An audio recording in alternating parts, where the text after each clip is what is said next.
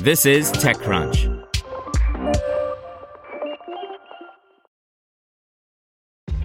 This episode is brought to you by ShipStation. You know, some things take a lot of work, like sending little robots to far off distant planets. And just as that's challenging, so too is running a successful e commerce business, especially when there's so much to do. So I want to introduce you all to ShipStation. Now, I love using ShipStation because of its easy to use dashboard, which makes managing orders and printing labels a breeze and super smooth. Oh, and the customer service is just out of this world. It's exactly what you need to help grow your business. Sign up for your free 60-day trial at shipstation.com slash technews. That's shipstation.com slash technews. This podcast is supported by Tools and Weapons, the podcast hosted by Microsoft Vice Chair and President Brad Smith.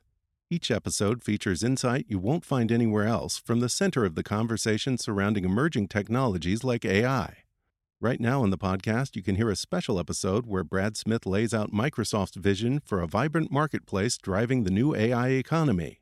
To hear more, follow or subscribe to Tools and Weapons with Brad Smith wherever you get your podcasts. Here's your Daily Crunch.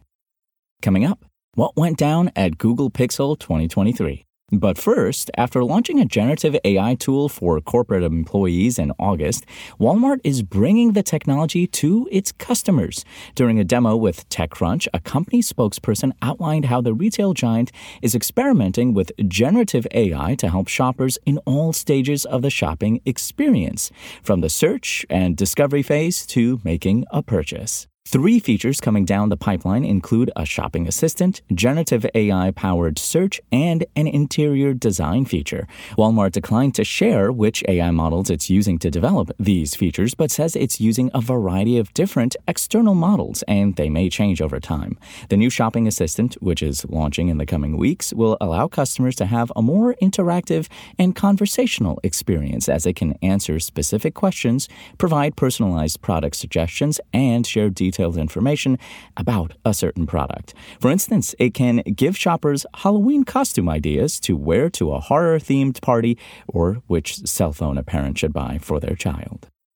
And today's Google Pixel event made by Google gave the search and consumer tech giant a chance to show off what it's been working on.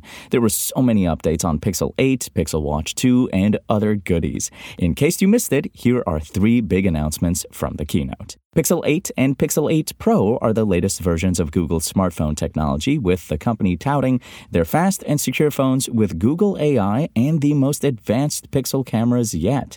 Meanwhile, the Google Pixel 8 Pro upgrades include the display, the glass with Corning Gorilla Glass Victus 2, and a bunch on the camera. Two of the new features include Magic Editor, which enables background filling and subject repositioning, and Best Take, which combines multiple shots to create the best group photo. Pixel Watch 2 is getting some upgrades. The biggest changes improved heart rate monitoring and the addition of a pair of new sensors designed to give the device a fuller picture of its wearer. Also, the addition of a body response sensor and skin temperature sensor are borrowed from the Fitbit line and bring along new stress management features. And Google Assistant is getting an AI powered update. Assistant with Bard is a new version of the mobile personal assistant that's essentially a combination of Google Assistant and Bard for mobile devices. It can now handle a broader range of questions and tasks, ranging from simple requests like what's the weather, set an alarm, or text Jenny, as before, to now more intelligent responses provided by Google's Bard AI.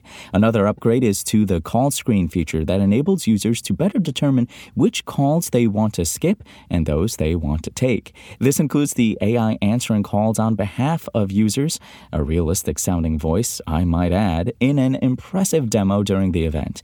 Even better, it is helping users receive 50% fewer spam calls on average by managing calls from unknown numbers. The company claims the feature is now smart enough to separate the calls you want to take from those you don't. Now let's hear what's happening in the world of startups. Defense tech darling Mach Industries has closed the $79 million Series A. Mach Industries is developing a suite of hydrogen powered platforms and munitions for the military, including unmanned aerial vehicles and hydrogen generation systems. A startup from Berlin called Habyt is helping people looking to stay in cities for a little longer, typically between six and nine months, living nomad lifestyles or taking advantage of more flexible work policies. Today, Habyt is announcing a Series C of $42 million to fuel those ambitions. And Clearco announced several recapitalization efforts Wednesday, including a $60 million Series D round and new asset backed financing.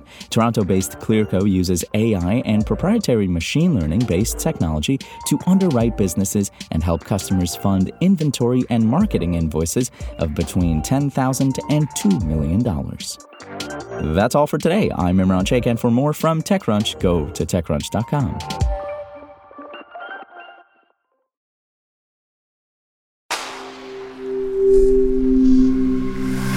Spoken Layer. To hear everything you need to know about the week's top stories in tech from the people who wrote them, check out the TechCrunch podcast, hosted by me, TechCrunch managing editor Darrell Etherington.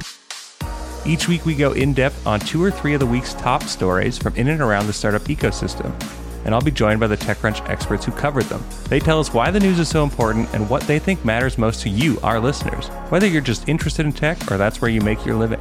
New episodes drop every Saturday morning, so be sure to subscribe to the TechCrunch podcast wherever you listen to podcasts.